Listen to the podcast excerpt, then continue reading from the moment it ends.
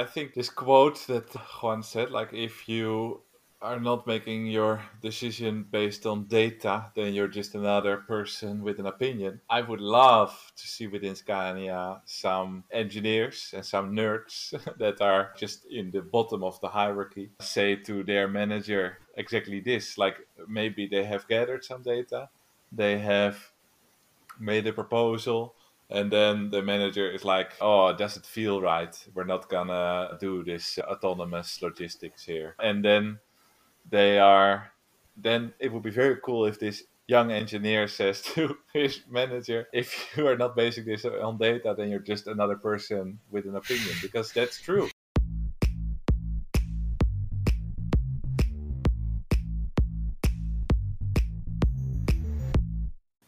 Uh, good. What, Yes. what topics do we have? well Or do you want to discuss something? i added arrival the company to the list because Hey, I watched some videos about them. yeah they recent I, or i don't know Who is that? when Who these are they? videos were, were posted Did you say It's a what? company in the UK, a manufacturing company. I don't remember exactly what product. Do they make cars or trucks? yeah they have uh, a bus and a van Yeah, but they have this uh, new concept of factory, uh, of modular factory with uh, modular stations. So they have basically designed cells, automated cells, that can take any product input and then assemble it in in whatever way it needs to be assembled. So it's uh, like maximum flexibility. The product is completely designed for this type of automation, where you can just put it in whatever robot cell, and it will uh, manage to Uh, assemble it correctly. But what do they assemble? What do they manufacture? And trucks, you said. No, vans. So Van. big cars, no real trucks, and buses like city buses. How many do they produce, or is this only like a concept? It's I don't know their numbers, and when I look at their videos, I am quite scared that it is maybe they still need to get started because the videos look very slick, but and you see stuff happening in a factory and they have they are doing some cool things I understand with material. So they put a lot of uh, carbon fiber or other stuff together in a way that is very so they don't have a press shop. They are just using other types of material than for the exterior pressing steel for example. And they have maybe some other things that they do different with material. And they have micro factories they call it and that i think i want to learn more about it. But initially i would say what happens to economy of scale you know? If you have a very big factory that is very precise and can build something very well why would you not scale that up what is exactly the purpose of making only very small micro factories everywhere and then do small scale production everywhere I don't know, but do- they do they intend to maybe deliver very customizable products, and then is this micro microfactories they maybe just build them to do I don't know a batch of 500 bands, and then they can just move it or change it. Although sounds, as you say, not so. I would like to see the business model and how they work with it. But actually, it is one of these big topics that they discuss all, uh, a lot about how to make factories more flexible. Like the technology is changing super quick, but uh, that means also that the products will change rather quickly. Take, for instance, the battery. If you are looking into trucks, we will have a couple models coming up, but I guess in the upcoming years, a lot of research will be done in batteries, and new types of batteries will require new designs in the truck. And then our factories will need to adapt to these uh, design changes. And how feasible is it to have so robust but you know unflexible lines as we have today? Uh, it, it's a it's a good question. It depends really on the business model. Like if you look on the website, they have a bus and a van. I think it must be a little bit customizable, but I'm not so sure to what extent. but I think actually what they have is a, a perfect example of designing for automation, designing the product for for automation. Because yeah, they have Ah. designed their product in such a way that it can be assembled fully automatically in different types of cells, and and that's something we have discussed several times, especially with our latest automation project. Of uh, what is a product that is designed for automation and a product that is not designed for automation, that is intended to have a human there, and the many challenges that supposes to try and get a product that is not designed for automation, try to automate that. It's once Ah. again this not thinking outside of the box and just thinking to design something for the world as we know it today and not for the world as can be in the future. For example, I, I don't know if you remember, Jim, but you sent me some uh, months ago, can, it could be, this also another autonomous vehicle company that they were like rethinking the whole concept of a car.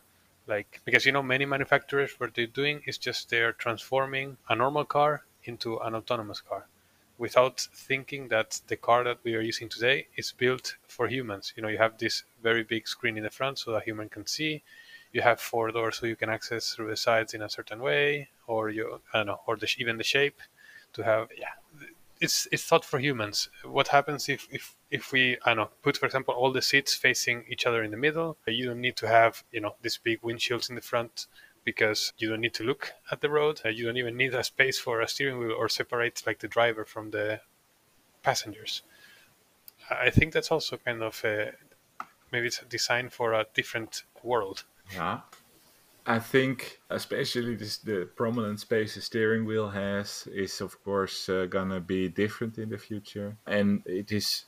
Uh, yeah, uh, maybe it has been mentioned before in the podcast, but of course, we are always having this backwards compatibility and designing for the past. A car is maybe not so different than, and even the word is coming from carriage, you know, from a horse and carriage, and we're designing for and we're describing the world with the knowledge that we had uh, 100 years ago. So uh, that is, Jose s- sends me sends now something about. Yeah, we just uh, wanted to songs. interrupt saying that it's Zoox. Z O O X. Nice. Uh, yeah, Re- rethinking the design of uh, of a passenger vehicle. But yeah, I also wanted to I wanted to re- remind ourselves of uh, Elon Musk. I, like I watch, was watching more videos of him, and then he was saying several times how he thinks that the factory is the the manufacturing process is actually the product of Scania of of Tesla. So Tesla is um, they sell cars, but it is ten or hundred times more easy to design a car than it is to design a manufacturing process. So he is in his company at least working a lot with design for manufacturing and design for automation and he is really putting the money in the uh, manufacturing process and and then i also think philosophically speaking the manufacturing process and the product itself are two sides of the same coin even though there's two different departments in scania one production logistics and the other one research and development. Like we cannot have a situation where the design department is designing something and then throwing it over the fence to production and logistics like now you make it.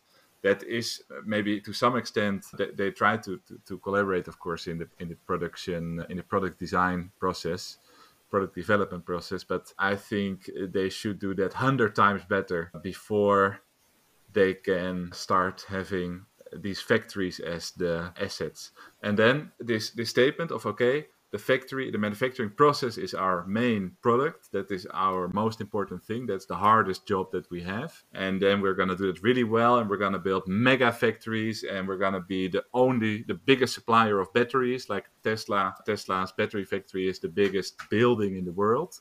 And then I find that very hard to combine that idea with microfactory. But how, when he says our product is the manufacturing process, does he intend to at some point, or maybe he wants to leverage it at some point to just be able to produce so many things in such a good way that it like overtakes the competition in many areas? Because otherwise, it's also a bit silly. I guess people not don't buy a Tesla be, because of the manufacturing process. They buy a Tesla because of the Tesla. The design is slick, and uh, you, you like it. But uh, I No, understand kind of the- his. but what they are doing is uh, they have to spend hundred times more time in the manufacturing side than in the design side. They are, he's, they are uh, designing factories, and they they a poop very out cars. Interesting uh, CEO. He's very engineer-like when he talks. I, I, I kind of like the way he expresses himself. He's very like also pragmatical when he talks about something. He, he boils it down to numbers. For the the boring company, for example, the, this company has to do holes. Oh, to do a hole, you need maybe two meters distance from the surface, and then uh, in order to reduce the amount of uh, energy used for the hole, you need to at least do three meters radius and blah blah blah. he starts uh, spitting facts or what he thinks. I don't know if it were facts, but he starts spitting numbers, and it's like very pragmatic approach to it. But I remember there was something that we mentioned, or I don't know if you mentioned in the podcast, also about Elon Musk and Tesla.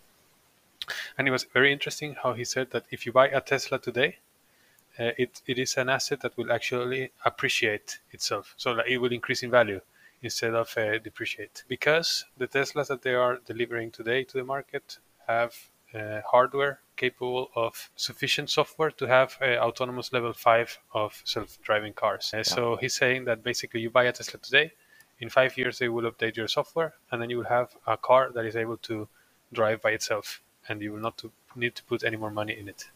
Yeah. Well, maybe you have to at some point replace the battery, but then Tesla has enough is producing enough batteries by themselves that they can also deal with it. But yeah, all the hardware is there to be fully self-driving.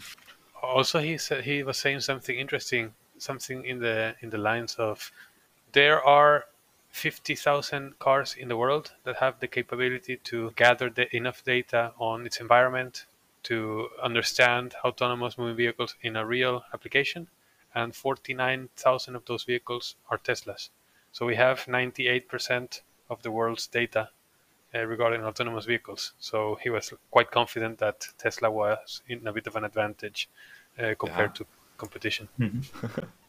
Yeah, I, I like, I really appreciate his way of. He is maybe not a very good speaker, but a better thinker. And then uh, when he speaks, it usually sounds a little bit mumbling or looking for like stopping in the middle of a sentence. And then he comes to a lot of facts and has sort of in depth knowledge about what's going on. And then has these you know visions. Like uh, for example okay should we build uh, a lot a network of bridges to to to move quickly between different parts of the city? Or should we build tunnels? Like then he says well bridges engineering wise can only go so high. You can only have a number of bridges above each other. But tunnels can go and well, maybe not infinitely deep but way deeper the, the deepest tunnel is way deeper than the highest bridge. And I think this type of thinking is really good. You know, do we want more of this or less of this?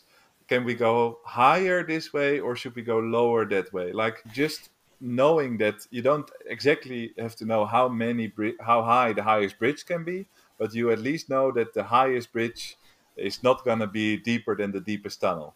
Like I think knowing all these things and just stating the facts to the audience is a really nice way to tell a story. And also, I guess that has led him to quite interesting companies that now are succeeding quite well.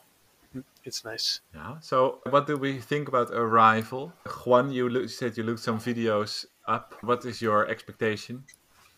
Yeah, as you said uh, in the beginning, I would like to see some numbers, know it more about their business model, but I like uh, how they have placed the focus on designing their product for automation as a way of being able to do these microfactories. I don't know how, yeah, how that business model will go uh, with uh, microfactories instead of uh, gigafactories like the one, as you mentioned, for Tesla and their batteries.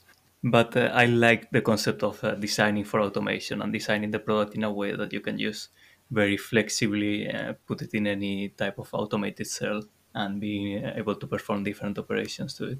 So I like that idea. I'm uh, not so sure about the the business model of the microfactories. Yeah. By the way, uh, I mentioned it to Lars, and he said that this um, modular production system is already something from when we were born. Like this idea, at least in research, has been described many, many times.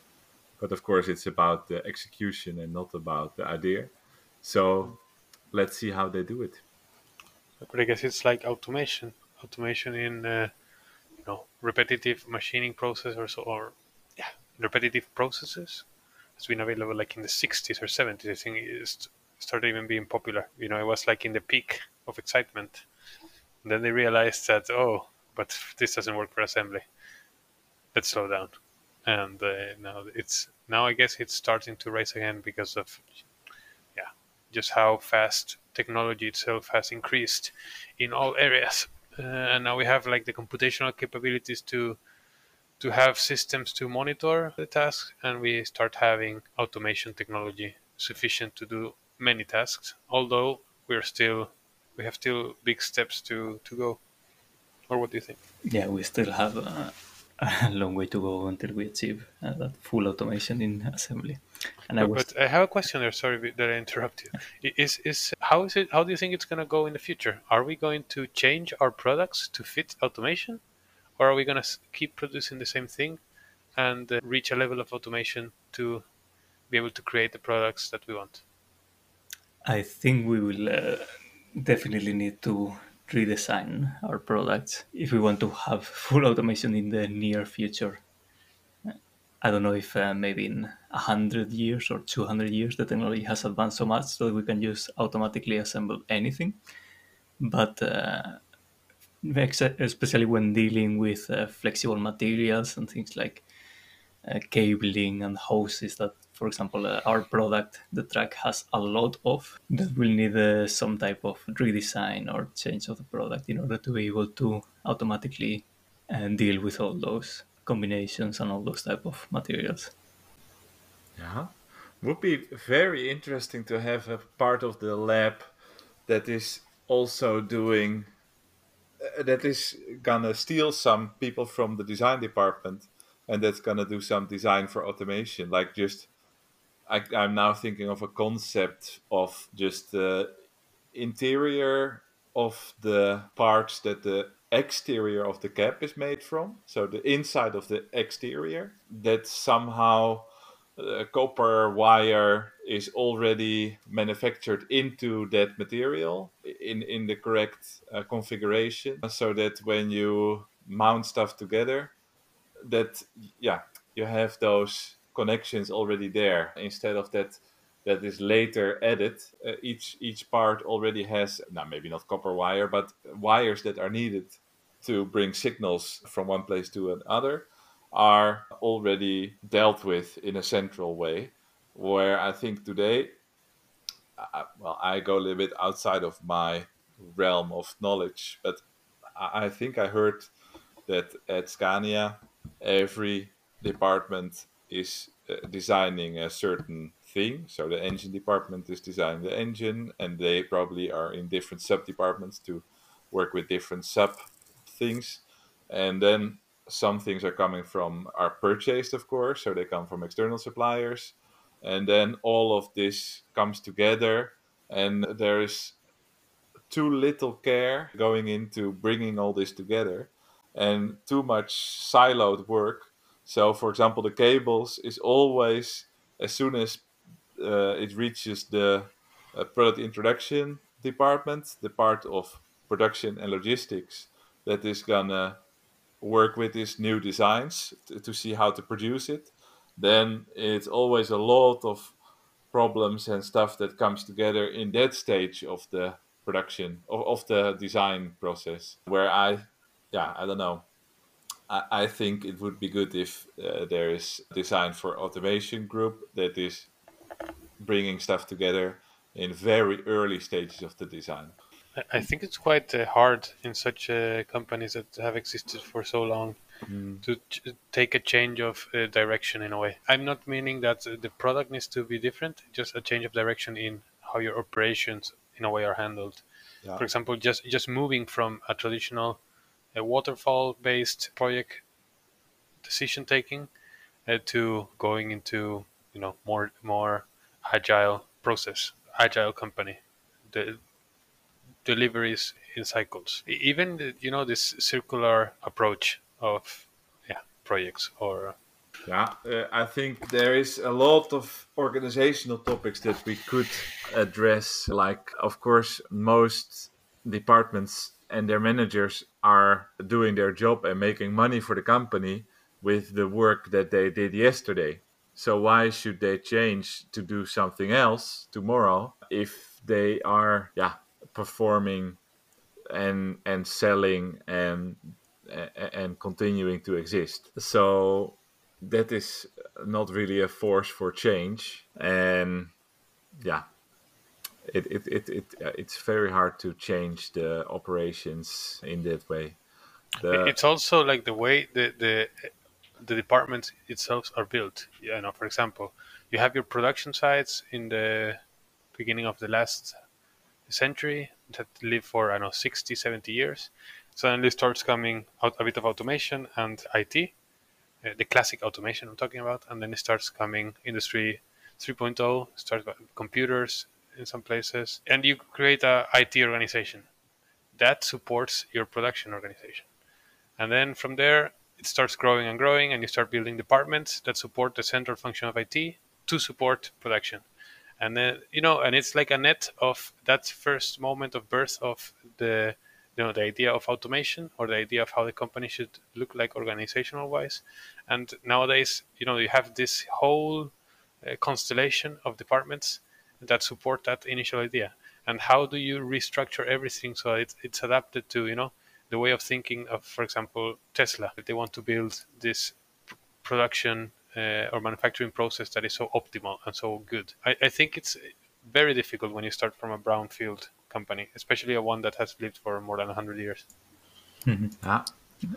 That reminds me a bit of the this video that we saw on a talk in Scania presentation about the, the IT architecture for production logistics, where basically they explained how it starts to grow from an initial system that they use to assist production. Then they start to develop custom systems to assist with certain tasks, and then the net starts to grow and grow, and there's connections everywhere.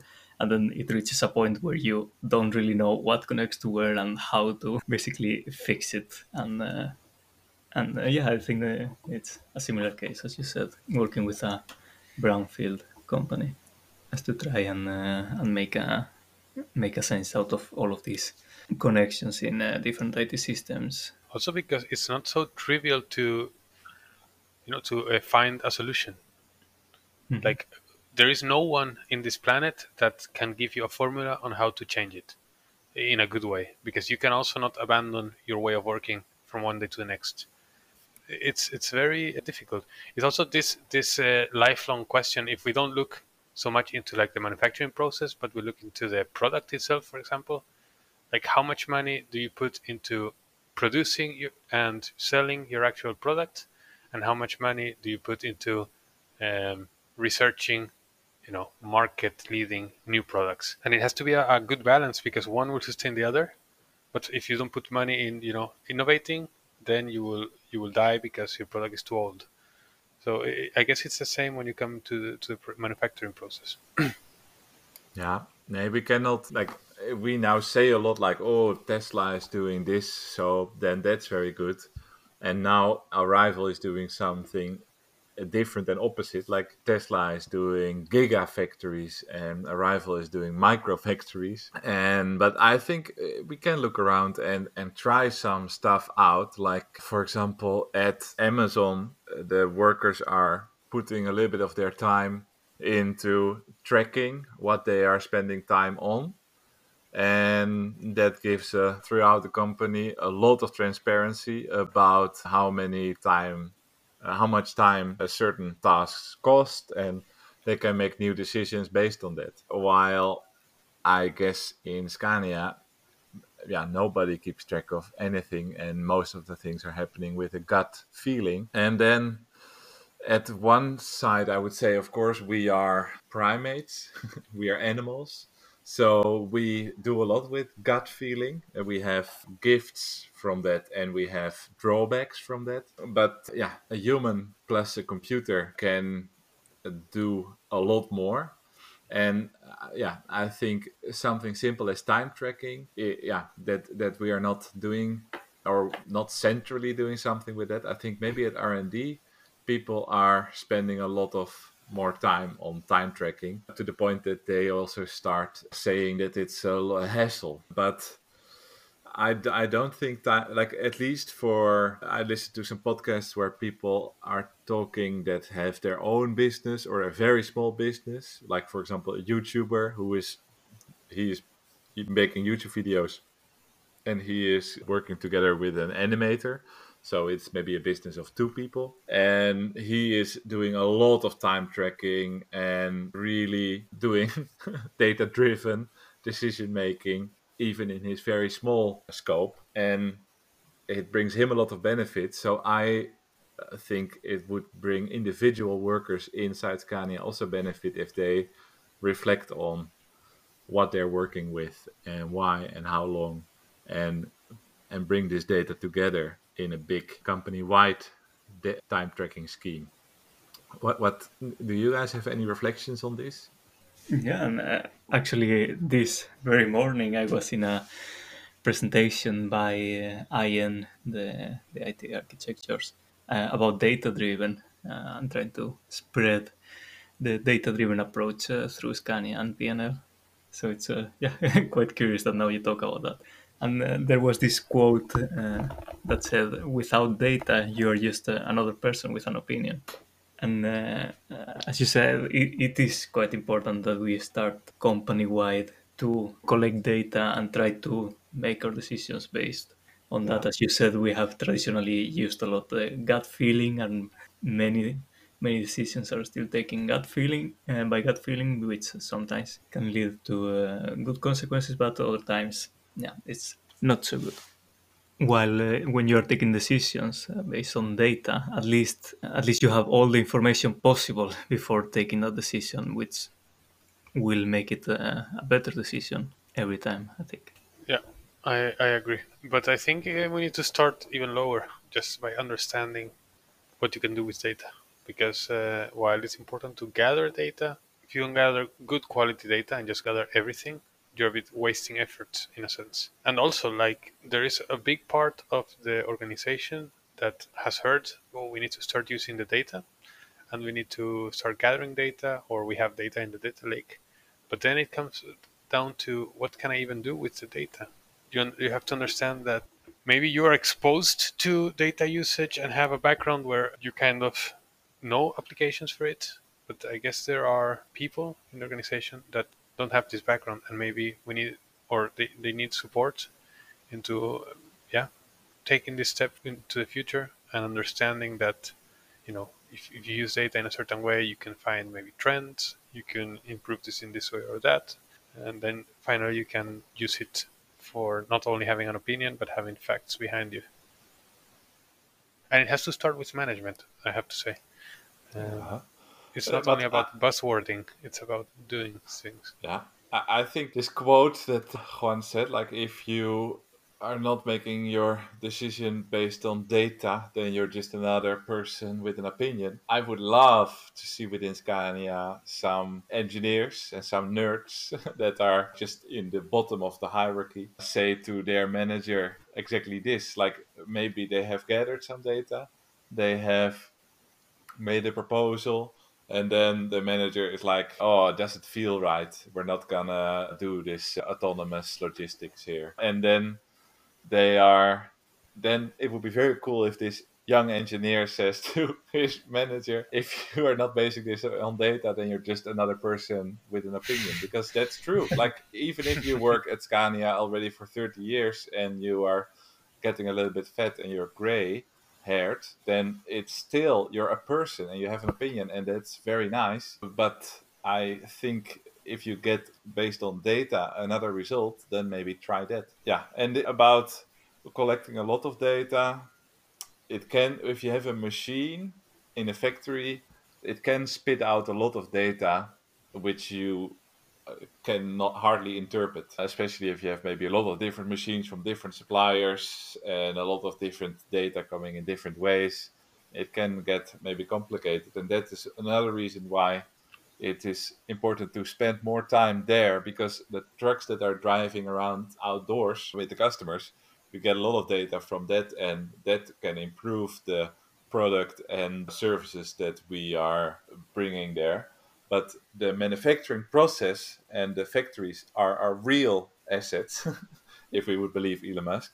And we have, to some extent, no idea what's going on, or at least we're spending a lot of time collecting data, very little time making uh, decisions based on this data.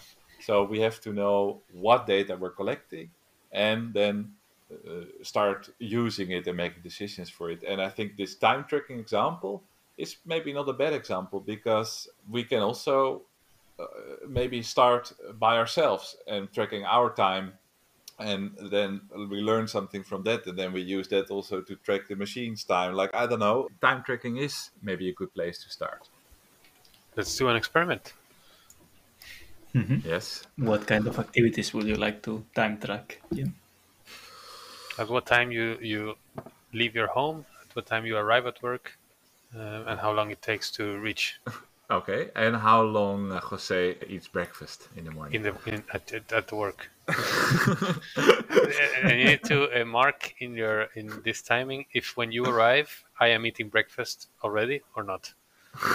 yeah exactly well this will this this information we can get from the data very easily like oh 240 days this year jose was still eating his breakfast when jim arrived That I wasn't. It's because you arrived late. So then you already have something out of No. the data. but maybe there is this then now we we look into a fun hardware gadget to make everything understandable there is a very nice you will find a link to this in the show notes maybe it's like what shape is a d20 or maybe it's a d8 Icosahedron? maybe it is a word like this so imagine Is it uh, like that? It's in a duo No, the, Yes, the well- hydron is the 12. side.